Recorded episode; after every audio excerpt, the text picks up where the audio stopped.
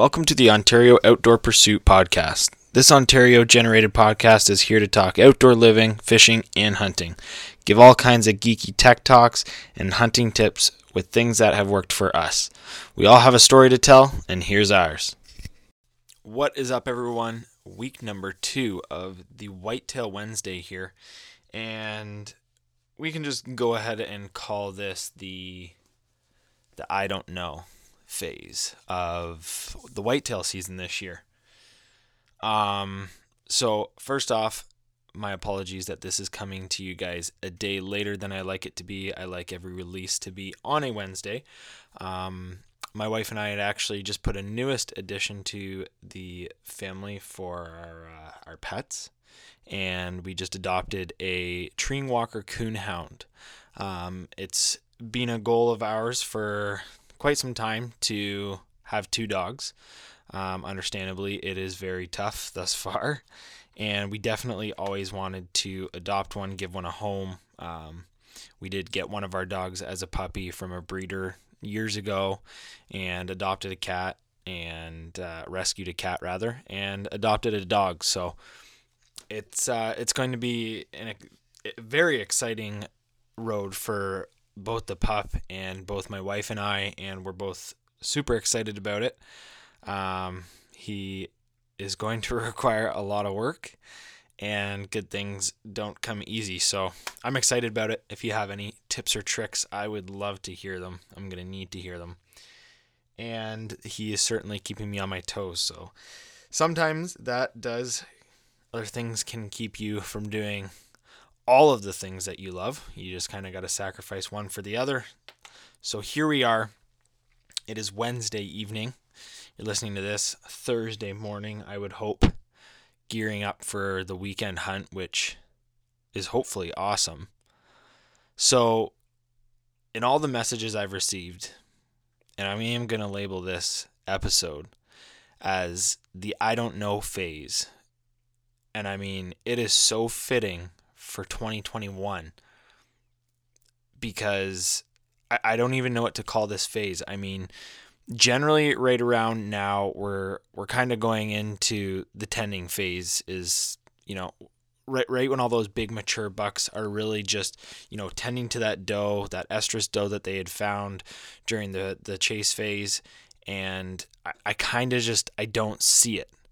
Um and, and this is just all on my my personal experience in the woods this far. And I guess here is a little bit uh, why, what my thoughts are to that. So, you know, generally we're going to see that that kind of seeking phase in the early part or the late part of October, maybe those first few days in November, and then you know, kind of that first week when when everyone you know kind of gets into the the peak rut, quote unquote, when that chasing happens, um, is really when I found in all of my recordings that the the most mature bucks have let their guards down to the most the highest extent. Um, I haven't seen that this year. I haven't seen those real big mature bucks running around after does. I've actually been seeing a lot of smaller uh, two and a half, maybe three and a half year old bucks really chasing those does, and and that's current, and that's that's what's going on for me right now. But generally, you know, given the time, the moon, the weather, everything really refers back to the tending phase. So would I call it the tending phase? No. I'd like to call it a happy medium between the chasing and bucks tending to those does. Uh, just the other night, actually, I was driving home from work and had spotted what looked to be about 150, 160 inch deer um, bedded up on the ditch top.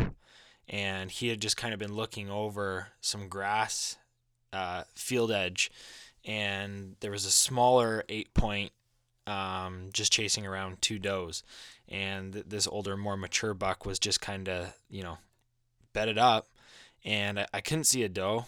Um, I was driving. It was, you know, easy to distinguish that, that set of antlers that was sticking out side those tall grasses. Um, but could that mean that this is the tending phase? it, it's kind of tough for me to say. Um, any of the messages coming in have been slow this week um, up in Norfolk County. Uh, you know, heavy movement and chasing in the beginning of last week. Since super big slowdown up towards the uh, the Exeter Grand Bend way. Also, seen lots of activity midweek last week. Last week on Thursday, I believe it'd be November the 4th. November the 4th was our uh, new moon. New moon, um, and I am not a scientist, I'm not a biologist. I don't know why this changes the behavior. I haven't done enough of my own research to really describe to you what changes the, the an, animal's behavior um, based on the moon phases. And all that I do know is that which moon phases have really peaked the different levels of activity, um, you know, during that time of year. And it's always on the new moon. The new moon has, in every diary, everything that I have written on whitetail hunting, in my own words, the new moon has always been the best. It's always been some of the highest pressure hunting days. And it, the new moon was on November the 4th. And I would say those, well, I mean, those were the days I wasn't hunting, but based on chatting with other local people, people that have hunted or are hunting the same properties as me, um, that was the best day in the whitetail woods. Lots of mature bucks running around those days, and we're, we're that was on the Thursday, so we're kind of getting to a point where the next one is going to be early December. Um, I think. Let me just go through here. So the the next new moon is actually going to be December fourth. So that should line up for the December controlled hunters, and that again to me would be an exquisite day to be hunting whitetails. Um, also, as well, full moon. Full moon is definitely some great hunting as well. Uh, that would be coming up in a week. Would be our next full moon, and that I think we are really going to see the end of big mature bucks tending to does. Um, I don't think it's going to be post rut, but I think that it has really been pushed back a little bit based on this warm weather that we've had. Um, you know, this is all put into into perspective based on weather, and we haven't really had the same warmth this late in November, at least not during the the controlled hunt uh, last year. So I think it's a couple days behind. Uh, I think we're gonna see. I think we're gonna see the peak here probably in I mean this weekend's to be great. So just before I think of when it the peak rut is really to take place, this weekend there is a big temperature change coming. We seen 18 degrees on Monday, 15 degrees again today. It's been warm, but that drop between Friday and Saturday is an 8 degree difference that is going to make for deer getting up on their feet much earlier. Um, being in the stand for noon, one o'clock is is not going to be far fetched at any point. Um, I like to be in there at this time of year anyway.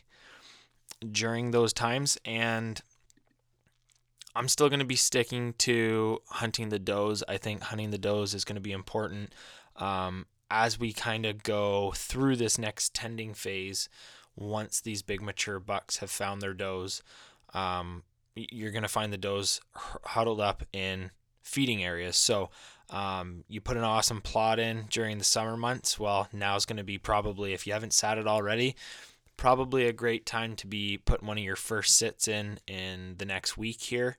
And I think, um, you know, right now I like to stick around water sources, especially for those mature bucks, because they're spending so little time around their food sources, but more so, um, more the travel corridors, a little bit of water, and really wherever they can push those does around to. Um, in in my past experience, that hunting those food sources right now that you think might be might be the prime spot, and they could be given certain areas but a lot of those does are just getting pushed out of there. So if you can imagine, you're sitting in your plot, there's two, three does in the area, and a big three and a half, four and a half plus year old deer comes in, and he starts pushing those does around. They're immediately going to go to known travel paths, run around water, and you know they can at least stay hydrated during that time. And it's it's not really a time of feed, but over these next you know week and a half, two weeks, we're we're really going to be able to get back on some food sources and spend a little bit of time in those colder sits. The days are now shorter, which does kind of suck. I was super appreciative this year of having a couple extra hours during the evening. Really, when you know we wouldn't see that, we would see we'd be out of the stand at that point, and the trail cameras would be lit up. Well, we at least this year we got to live it a little. But but hang tight. I do think the peak is coming. And if you disagree, well, I'd love to hear it and I'd love to hear why. And I would love to hear what area you guys are hunting. So, a few of the messages in for this report were out of WMU 85, WMU 91, WMU 92, and WMU 93. So, I hope that this kind of helps you guys. I mean, it, it, it doesn't really help me. It, it helps me name this episode and just what the heck is going on. Um, but I hope that you guys can, you know, in the next week, week and a half, can really pinpoint where to be with those big mature bucks. And I hope that everyone can be successful in the whitetail woods during this awesome time of year. Uh, thank you guys for listening in. And as always, if you want to share your whitetail story with me if you want to talk about what the deer are doing in your area. I would love to hear it because I would love to share it with everyone else. Uh, we are diving into the next controlled hunt next week. So, for those of you that need to dress appropriately in Hunter Orange, I got you covered. I got your heads covered anyway with some OOP Hunter Orange toques. You can shoot me a message. Um, would love to hear from you, see your pictures, and we can s- set something up so that you can get a toque and support the podcast. Again, thanks to my friends at Crimson Talon Broadheads. Absolutely lethal. They're in the bush with me this week. I'm not a part of the controlled next week, but they will be for the remainder of the season. Heavy hitters. Paired with my killing sticks, archery arrows. Love the killing sticks flying super straight, group very well. And that combination right there, folks, is deadly. If you're looking at setting up your bow this year with some new broadheads or arrows, check out the Crimson Talon and check out the Killing Sticks Archery. And lastly, just want to give a quick shout out to a couple gentlemen at the Exeter Canadian Tire. Um, well, you folks are getting ready for your controlled hunts in the upcoming weeks. Um, I've seen a number of amount of posts this this year, uh, especially recently, about where to buy ammunition.